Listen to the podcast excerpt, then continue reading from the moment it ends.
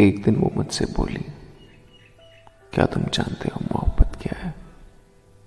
میرے کچھ بولنے سے پہلے ہی اس نے جواب دے دیا، محبت ننگے پاؤں میں جوتوں کی طرح ہے جو ہمارے پاؤں کو ہر ان چیزوں سے بچاتی ہے جو ہمیں تکلیف دیتے ہیں۔ محبت اس دیے کی طرح ہے جو رات پر چل کے تمہیں اجالا دیتا ہے۔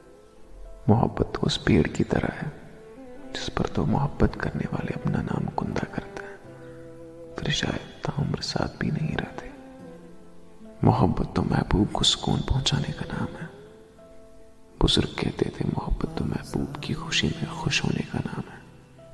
وہ اس سے آگے بھی بہت کچھ بول گئی، لیکن میں اپنے حصے کا سن چکا۔